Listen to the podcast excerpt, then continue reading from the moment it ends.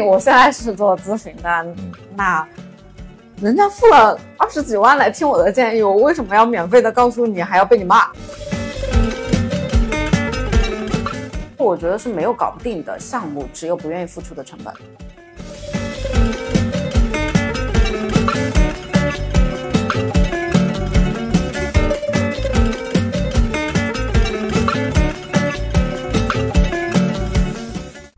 我是当小时，欢迎来到专注路径，期待结果，钱和流量 Hope Always 的搞钱搞流量系列访谈播客。这一期很特别，是我在约宁师傅访谈之后，我访谈他，我们没有聊尽兴，然后又相约说，要不你来访谈我试试，于是就有了这一期。你好，欢迎来到我的频道啊！今天呢，有请到了一位我的这个新朋友啊，下午刚刚认识的当当啊。其实我们下午吃了一顿饭，我感觉他身上有一股非常非常能变现的气质啊。什么叫能变现的气质呢？就是他一直在说自己是搞钱、搞流量的能手。所以今天呢，我们就和他深聊一下，到底这个搞钱、搞流量的能力是怎么练成的啊？欢迎当当。大家好，我是大小石，之前是一个不搞钱的艺术家，现在 是一个非常有钱、有爱的艺术家。哎，那你之前不搞钱，艺术家呃是过得很落魄吗？不是，我是视金钱如粪土啊，啊，就是曾经嘛，我们被小时候中国的教育都是会觉得说商人就是投机倒把罪，那个时候还有，嗯对吧？所以做商人是不对的，嗯或者说你赚钱是不应该的。嗯如果你作为一个艺术家，你就应该有艺术家的气质，艺术家是不应该去搞钱的。哎，你之前做的是什么艺术啊？摄影啊，摄影。哎，你做摄影当时赚钱不赚钱？赚钱 还挺赚钱的。我大学 假艺术家。对，就是当时我就是你要搞艺术，我会搞很多不赚钱的艺术，嗯啊，就比如说呃拍一些我自己的系列作品，嗯啊，但是你要去拍这些东西，就好像说你你认识的某位 UP 主朋友，他要用爱发电，他是需要还是需要经费的，嗯那么这笔经费从哪里来呢？就是从别的你赚到钱的项目上面嗯去补贴，你一开始做摄影是因为你喜欢，还是因为他赚钱？是因为我喜欢，就是在高三的时候，高三毕业，我记得很清楚，就买了一台手机，那个时候还是联想，联想现在已经不出手机了，嗯然后当时只有八百万像素，嗯然后我拿着那个手机之后。我就开始自拍，自拍了之后，我就哇，摄影这么好呀！就开始学美图秀秀，给自己贴假睫毛，就是因为当时不会化妆嘛，嗯 在 P 美图秀秀里面给自己贴假睫毛，就爱上了后期，然后后期你又会倒逼自己的前期会更好，嗯啊，然后就慢慢拍照。哦嗯，那是哪个节点开始让你意识到，哎，这个摄影也能赚钱的？嗯，这个就是我的贵人了啊，这是我第一个客户啊啊。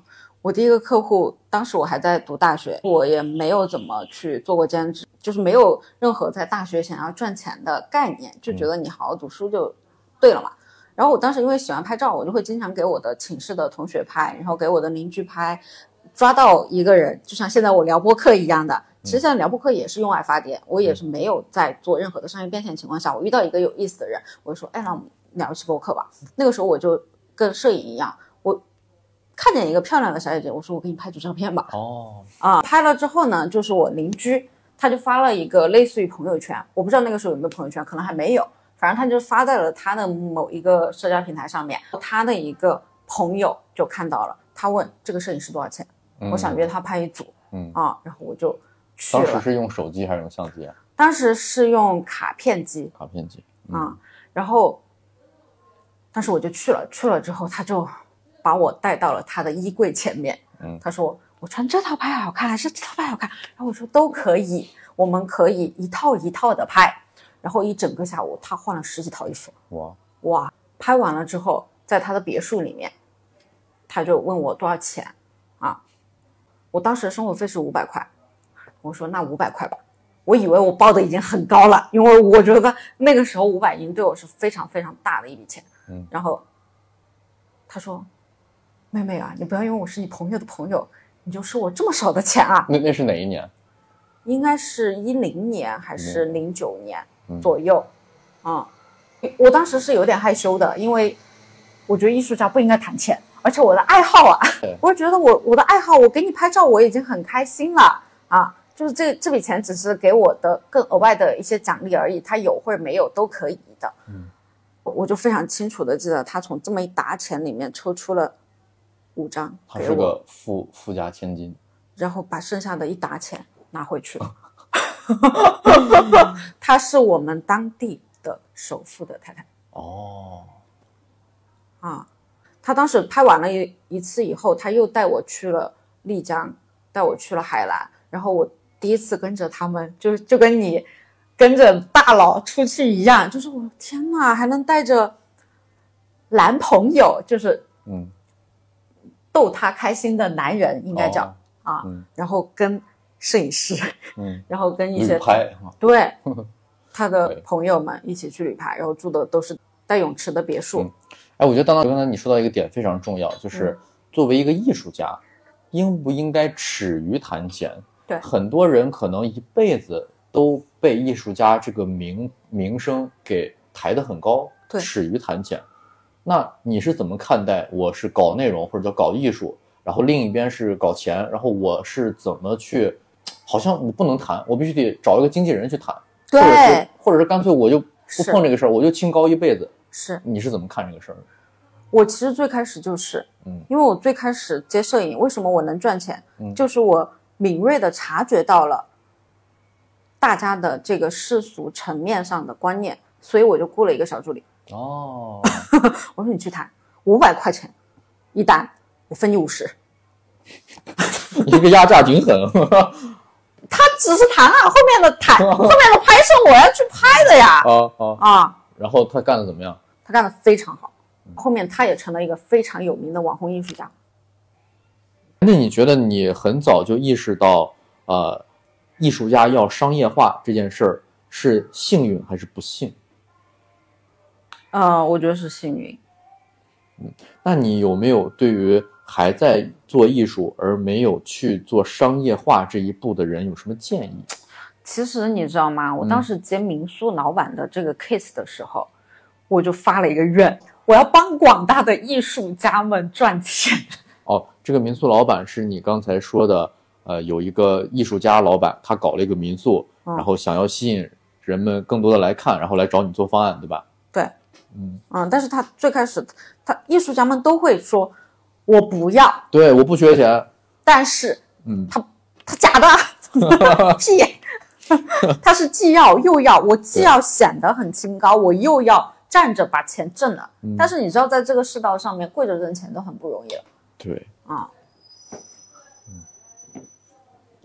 那你有什么建议啊？我觉得我没有办法给到别人建议，如果别人没有付费的话。你你你你果然商业化这一步走得很好啊！对吧？毕竟我现在是做咨询的，嗯那人家付了二十几万来听我的建议，我为什么要免费的告诉你，还要被你骂？OK，那今天来的朋友啊，来着了啊，这二十万的咨询你可赚到了。你能简单的介绍一下你目前的业务吗？嗯，我目前的业务就是帮老板做增量。其实这一句话我打磨了非常久嗯，啊、就是一句话讲清楚你到底是干嘛的。那你能举个例子吗？你再那个稀释一下吧这句话。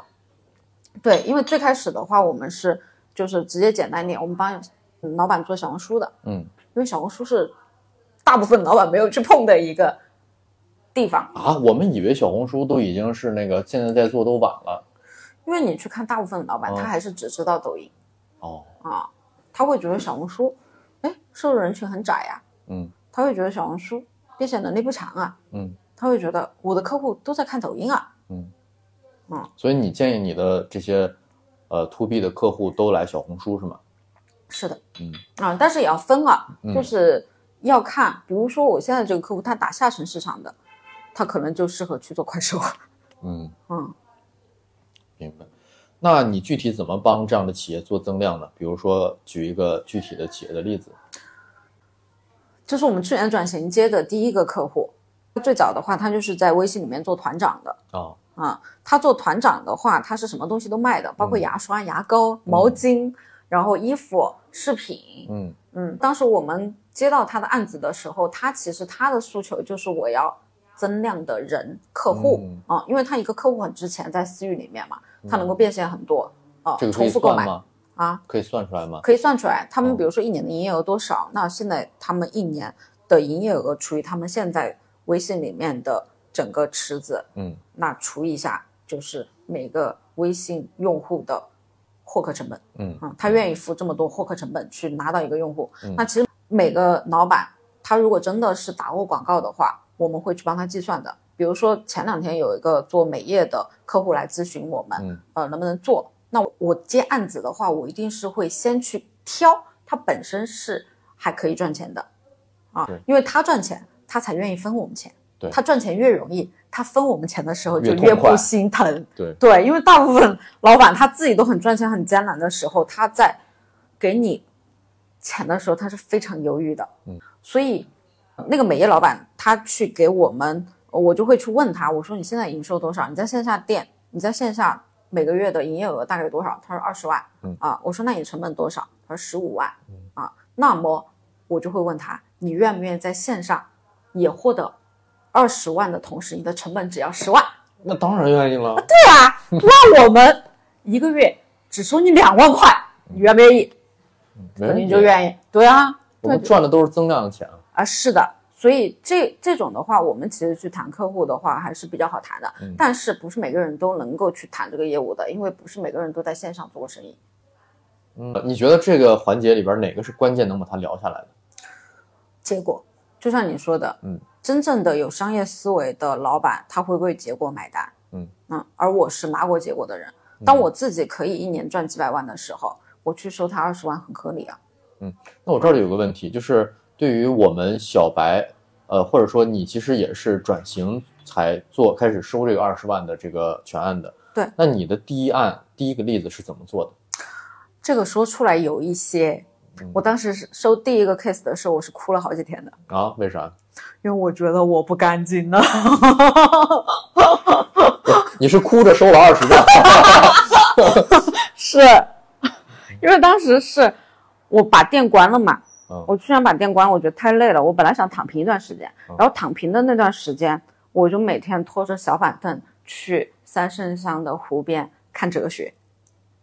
哇，这这是多少人现在想梦寐以求的生活？大概看了三个月，就因为我当时我，我又不想再去那么费力的搞钱了，然后我又想不清楚，嗯。我接下来要干什么，然后我在不干什么的这无所事事的日子里面，我就开始怀疑人活着是为了什么，然后我就去开始看哲学，找寻人生的意义。我看了一段时间吧，我觉得可能还是搞钱会让我比较开心啊，我喜欢钱。并不是在于说我现在要去给客户收这么多钱，是我想要赚这个钱，而是我觉得说我很有成就感，嗯对方愿意给我掏这么多钱，价值体现。对啊，所以当时就有个朋友，也是刚认识不久，他就问我，他说你愿不愿意来帮我们公司搞钱？我们公司刚好有一个，嗯，预算，今年的预算是我在批，大概有二十几万，嗯，你要不要来接？我说那可以啊，可以聊一下，然后就去了。去了之后就谈下来了，因为他是批这个预算的人。所以所以你的第一个案例是关系户，是 是，啊，嗯对，所以我觉得这个居间费也很重要，嗯啊，所以为什么我我现在有很多渠道，因为我会给他们分钱，对，其实我觉得这个也不是偶然，就可能很多人会怪，哎呀，我命不好，我没有那么多的关系，我怎么没有这样偶然的这样的闺蜜？但我觉得它一定是有必然性在里面的。对，我觉得你的能量很高，我觉得你能有这么多偶然的好的机会，其实是你比较能争取。是，嗯，运气也很重要，我觉得你是一个很能争取的人。就比如说，咱俩今天下午一聊，你马上就把我拉过来了，吃了个饭，聊得非常投缘啊，然后也聊成了很多这个潜在的合作。而且今天，呃，而且这个刚吃完饭，我们就录了两期播客，我就像做梦一样，知道吗？就如果我自己这个时候可能还是在家里看书呢，嗯写稿子呢，嗯但是其实你和一个真实的人产生了链接，你和他背后的整个资源，然后产生链接之后，你的可能性当然是会更加的放大，这就是杠杆。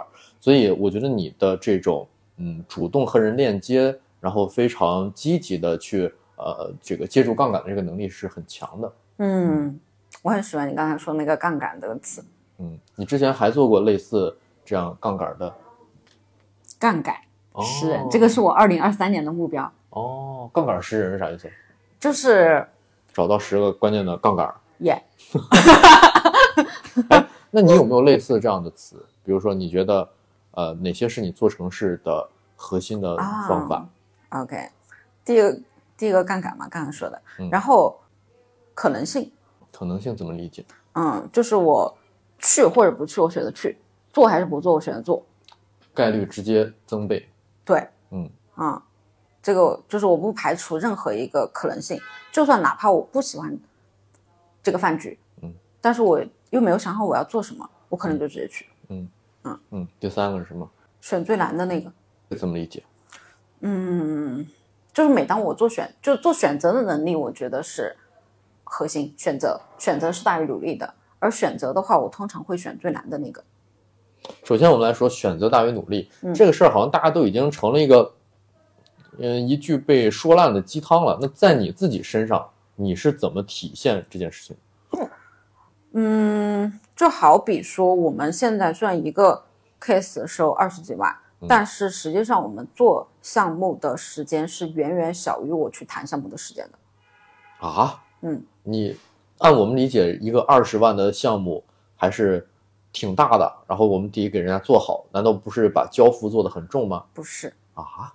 嗯，这个就 就是我谈五十个老板，嗯我会选一个老板的项目来做。嗯。那你的标准是啥？选这一个老板的标准是啥？第一个，他肯定愿意付钱，嗯，对吧？这个有付费能力，有付费意愿。对，嗯，然后没了。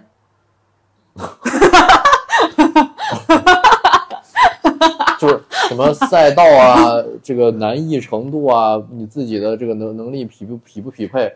钱为什么我为什么大家很不喜欢钱啊？但是我觉得钱是非常非常好的一个东西，就是因为它帮你做了很多选择。首先，他能够付出二十万的人，他代表什么？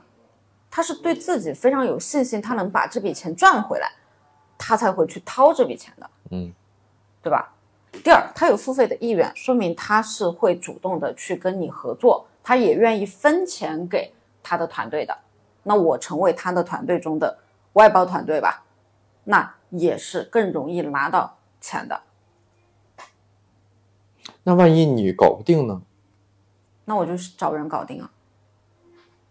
也就是说，只要钱到位了，其实你自己也可以调动自己的力量去搞定。是，就是我觉得是没有搞不定的项目，只有不愿意付出的成本。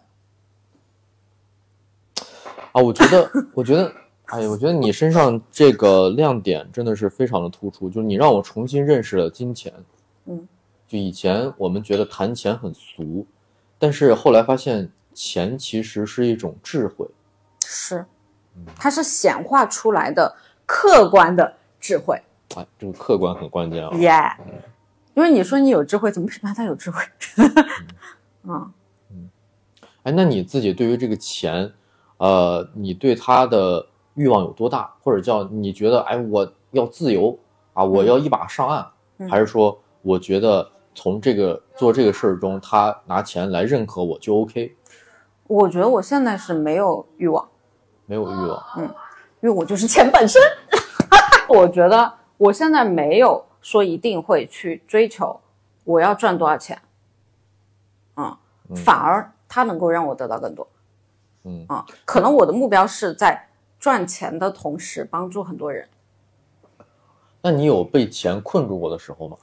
以前，就是现在我在扶持或者说我在服务我的很多客户的时候，我常常在他们身上看到我之前的影子。就当我去做我自己的品牌的时候，当我去做我自己的流量的时候，当我去赚我自己的钱的时候，我非常的焦虑，因为我会非常在意我今天的流量是多了少了，我今天的营业额是真的减了，我今天成本是贵了还是少了。但是我去帮别人赚钱的时候，我一心想的都是我怎么样给他多付出一点，我怎么样让他再赚更多的钱。这个时候你的发心就从我要得到钱变成了我怎么给别人带来钱，那么你的这个能量层级是不一样的。哎，那你刚才说你曾经被钱困住，你当时呃又是怎么走出来的呢？嗯，就是放下，关键点，放下。放下。嗯，包括为什么我说我今年发愿，说明年我不要雇佣任何一个发固定工资买社保的员工，反而各种合作伙伴也就在我身边涌现了。哎，我觉得这个很值得聊一下。对就是当当说他的公司盈利很好，但是没有一个在职员工啊，没有一个交社保的人，然后他有一批的这个呃兼职啊，我以为他是一个黑心老板，但其实他的兼职工资也给的很高，赚的可能比这个正职的这个工作还要高。那嗯你这个是出于什么考虑？纯粹是降本增效吗？嗯，我觉得不是，嗯我觉得是非常有能力的人，他是不甘愿打工的。哦，其实这也是一个标准。对你愿意做兼职，或者说你有能力做兼职，是因为你是一个牛人。对，你在你的专业领域里面很强，强到你不服任何的老板。嗯，你刚才还有一句话，就是呃说你创业从来都是赚钱，只不过是赚多赚少而已。对你给我讲讲你赚的最多的一次是哪一次？就那个一个小时四十万，那个一个小时四十万，你具体是怎么赚到的？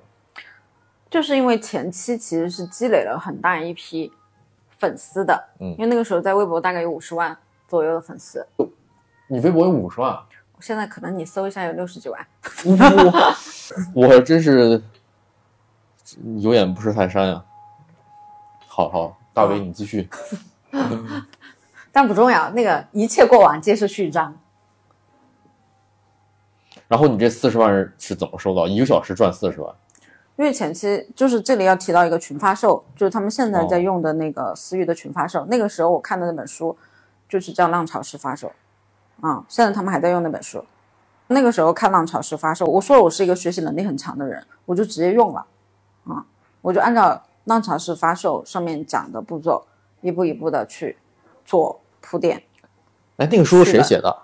国外的有一个作家，哦，我看现在他们做私域的这些什么葛掌门啊、陆大米都是用搞这个。他都是用的这个书的作者的理论，只是翻新了一下。我觉得你很厉害的一点就是，你刚才说你的学习能力很强，但是嗯。我觉得其实学习能力不是一个人的核心能力，嗯，关键是学习之后的执行力才是一个人最关键的能力。是，哎你你能给我讲讲你是怎么就，比如说你学那么多知识，然后你怎么判断我这个要执行，还是我要我听这个，还是听那个，我做这个做那个，你是怎么去做选择的？兴趣，就是比如说我买你的课，啊，我买很多人的课，嗯我纯粹是把它当做我今天去吃个饭啊啊，我买贵一点的，我就吃一餐贵一点的饭，嗯我再买更贵一点的，我就有了一趟更贵的旅程、旅行一样的啊。然后小小一点的就是快餐啊，就就好像你要去吃很多东西一样的，你的大脑也需要吃很多东西。哇，你是把这个知识付费当成了一次一次的旅程，是，这个还是第一次听。那那你这个坚定不不移的去执行一个你学到的知识，呃，你在别人身上看到过这种优点吗？你身边有人是这样的吗？好像没有，就有的话也没有我做的这么极致。对，我觉得这是你的一个特质。嗯，因为我我从来不在乎说就是割韭菜啊什么之类的。我觉得它就算现在不能用，它可能在我十年之后用上，因为教育可能就是之后的。嗯那你现在做的这个事业，你觉得呃是在这个风口上还是在风口下？嗯，最开始的初心，我为什么会选这个做这个？相当于其实我如果按照行业上面对标来讲，我现在应该叫做操盘手。对，啊、我未来可能两三年的一个路径就是做操盘手的招商加盟，就是复制我自己。你现在对标的操盘手是谁？森哥，嗯、直接对标了一个头部。呃要做就做第一呀，但是我做不到那个第一，我可以做锦江区第一呀，我可以我可以再去云贵川慢慢打喽。哎呀，你这个太好了。你知道我我们现在口号也是只搞头部，嗯，对啊，我不是还发过一个圈嘛？我们西安的那些老师很多都是头部，然后我们现在是搞江浙沪地区，啊，对，然后我也在成都，云贵川一也可以搞。你吃饭的时候跟我说线上感觉就这样，那么线下你觉得有必要呃那个做到线上吗？如果做的话，应该怎么做呢？嗯，你说线下的这些老板对去线上吗？嗯我觉得未来一定是就是不会分开的。嗯就好像以前没有电灯，嗯大家只能白天工作，嗯现在有了电灯，他晚上也可以选择工作。嗯啊有了线上，相当于他有另外一个黑夜又被点亮了。嗯，哎，你觉得你每次都能赚到钱的核心有没有一个关键词？价值价值是怎么理解？就是我觉得钱和价值是交换的，供供需关系吧。嗯就你一定是提供了给你钱的人，他觉得更多的价值，嗯他才会把这笔钱给你。说实话，一个全案收二十六万，这个是不低的一个价格。很多我们第一个单子是收了五十万，是关系户那个吗？不是吧？是关系户的。哦，是那个我们不说，我们就说那个呃，很很多操盘手其实是收不到这个价格的。那你觉得你能一个单收二十六万这样的高价，呃，你觉得这个怎么体现你的这个说的这个价值？我能帮他赚到更多。举个例子，比如说你给我说一个最极端的，你帮他，你收了他二十六万，帮他赚了多少钱？就樊登读书代理的那个，他也是我们听我的播客的听友，不重要，你一定没有听过他。这个客户的话是，我当时收了他这个钱的十天，就帮他收了十万。是卖啥呀？嗯，卖他的加盟，而且是他第一个加盟那个加盟的人买的是他的啥？读书会，读书会。嗯哎，那我这个课是不是也能这样卖？是那那我我给你分润，我直接分一半，你你帮我去卖，那不行，为啥呀？因为我起步价有一个门槛，哦哦，多少钱？二十万起步。能呃能能帮我赚多少钱？这个最开始我们接前面几个 case 的时候会去对赌的，哦哦，现在不对赌了。对，啊、哦，二十万确实是。对，到现在就昨天我帮他收了一个二十六万的定金，嗯，那那个，比如说你需要这个，他本身有什么样的有公寓，还是有私欲，还是说有影响力，有钱有钱就行？是那他如果是个素人呢？也行，这个人就是素人了。这我就不理解了，他一个素人怎么能收别人二十六万呢？因为他是一个创业者，嗯他拿到过一百万的融资，嗯，那他还不是素人。但是他在线上是没有任何人知道他，他只在他的小圈子，这个就是线下的魅力。嗯嗯，然后你还能参与它的分润，是这个事情呃存在隐患吗？肯定有，所以我们的风控基金会留百分之五十，风控基金是什么意思？就是收到一笔钱，我会先把百分之五十的钱存起来，哦，啊当他发现风险的时候，你有这笔钱去抵抗它。这个风险实际上发生过吗？或者说，它如果发生，会是以什么样的形式发生？呃，就像我之前做摄影的啊，要求退费。也嗯，那不退费的前提是我提供了价值。嗯，全看甲方的心情，甲方的心情是什么意思？就是他觉得不值，哦哦哦哦，嗯，因为这个是一个无形的产品，我觉得这个很关键，是它的价格是非标的价格，是就可以怎么样都定价就行。他心情一好，可以定得更高。是，他心情一好，他觉得哇，你这个价值百万，心情不好，屁都不是。哎呀，我的学学员经常说我的课价值百万，但是我就卖的很便宜。OK，那你也是做知识付费的，那你觉得做知识付费和你之前做电商有什么本质区别吗？一个是卖货，嗯一个是卖服务，嗯嗯，我觉得知识付费不是卖课，是卖情绪价值。哦，嗯，我们都觉得是卖录播课啊，卖直播，卖训练营，你觉得是卖情绪价值？是，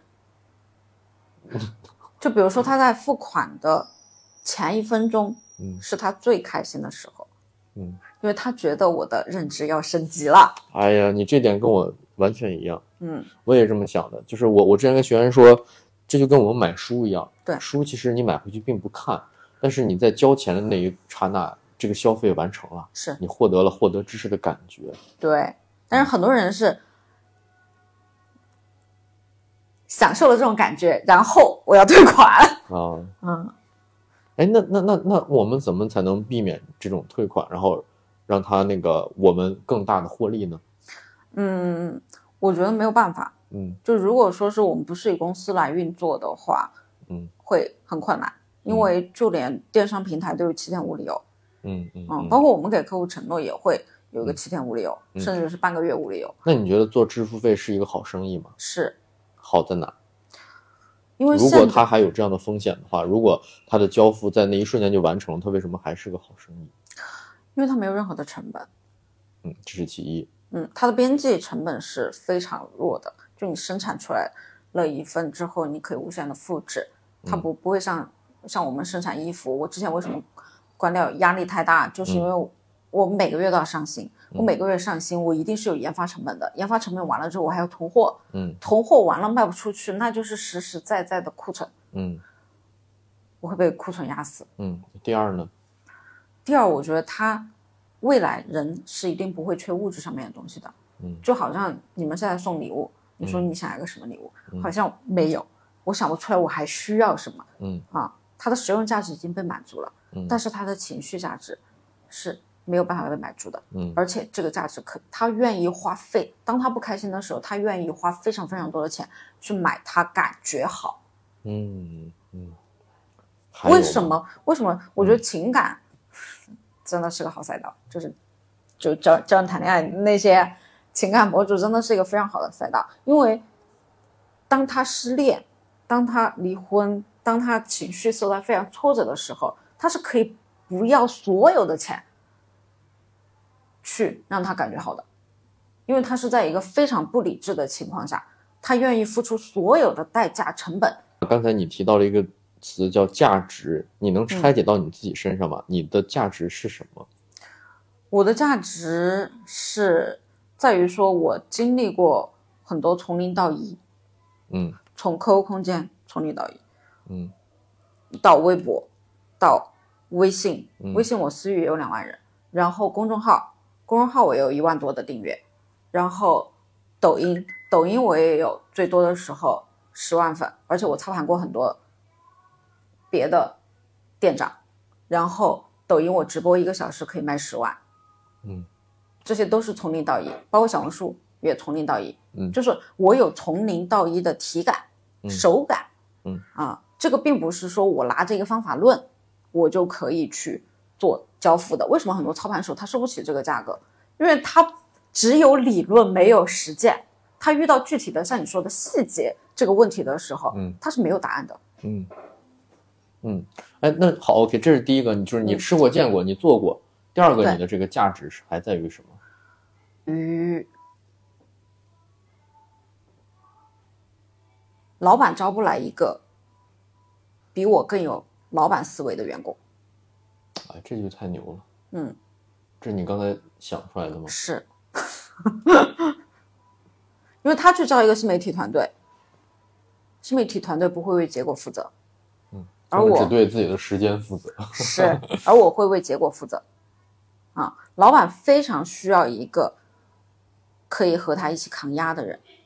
那他如果做不好，这个我觉得是关键啊，嗯就是他招的人做不好是他的问题，但是他招我做不好是我的问题，他可以把责任推给我。嗯那你一般是怎么做的？你进入到他们团队里，你是怎么去调动他们团队呢？还是说你是有什么方法能够拿到结果？现场，嗯，去现场，现场有神灵。啊、对为什么我每一个项目我都敢接？嗯因为我去到现场之后，我能够有一种直觉告诉我，哪个产品好卖。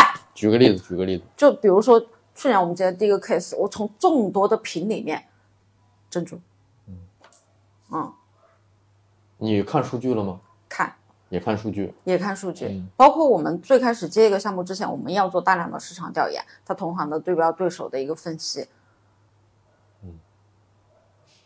OK，好，你刚才把自己的这个价值拆解成了两个维度，一个是吃过见过时间维度，嗯，另一个呢是空间维度，就是我要到现场。对，嗯，我觉得你这门小课可以出来了，好、谢谢你。对吧？还有吗？你觉得这个价值还可以再拆吗？就是你到底哪里讨人喜欢，讨人喜欢，属于情商高？嗯，算。以前可能我不觉得，现在我就是我对我自己的弱势了解不清晰，就我以为这个是一个弱点，但实际上我已经比大多数人强了。什么是个弱点？就比如说，我觉得我自己不会交际，哦，这是你自己觉着的吗？还是别人说的呀？我我自己觉得，你为什么会觉得自己不会交际呢？因为我不喜欢跟别人说话，但是我为了不和别人说话，我会想尽一切办法，让我不和别人说话，我也一样能够拿到更好的结果。比如呢？看数据，帮他赚钱。嗯，就是比如说我们一个项目，我我会想尽一切办法，我一个月只去项目上一天，但是这一天我就要产生一个月的价值。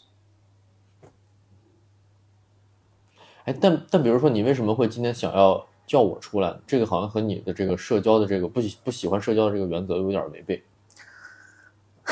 我不喜欢的社交是不同频，嗯，还有就是没有目的。嗯啊，今天我来找你是有目的的，嗯，你你的目的是啥呀？找你进货。好，你这个这个价值又拆解出一个，嗯，就是你讨人喜欢。讨人喜欢是说这个人会说话，呃，出手大方，或者是这个会讲笑话，还是什么？你觉得讨人喜欢的本质是啥？嗯，第一，我觉得对老板来讲的话，没有攻击性。嗯，就像你说的，一个很愣头青，他可能就不太讨人喜欢。啊、然后第二个，站在他的角度替他想问题，同理心。嗯很多员工是没有具备这个，他也立场决定他的。没错。你对于赚钱这个事儿，你你明年的预计是怎么样的？明年让能它自然发生。你没有对钱的规划是吗？我以前有，嗯，然后我发现我不规划的时候，它来的更多，嗯，然后我就不规划了。可以。嗯，就是你要全然的相信这个宇宙，它能够带给你的会比你要的更好，哎，你学过这方面的课程？太多了。因为我我知识付费，我是个领域付费，你觉得哪一哪一类的知识付费，或者叫哪个老师的对你的启发会比较大？嗯，应该是最萌芽阶段吧，在大四的时候，我就花了一万多啊，你学的啥？画画，跟跟谁学的？跟陈维，他是一个川音的老师，我非常深刻，他他告诉我很多道理，就不是画画的道理，但是是从画画上面迁移过来的道理，就是你要活得久，你才能够嗯拿到更好的结果。嗯嗯，他说画家都是活得比较久的，出名的画家都是 活的比较久的。第二个，你要做系列，嗯，因为系列会比较容易被人记住，成体系。第三就是一万小时，那你为啥没想着去再自己做一个号，然后在公寓里货流呢？所有的掌声都是需要成本的。假如你的身边有人对今天聊的话题感兴趣的话，推荐你把今天的节目分享给他。感谢你的关注点赞，你的支持就是这个节目每周一更新的最大动力。如果有什么改进建议的评论的话，欢迎留言给我，我都会一一改进的。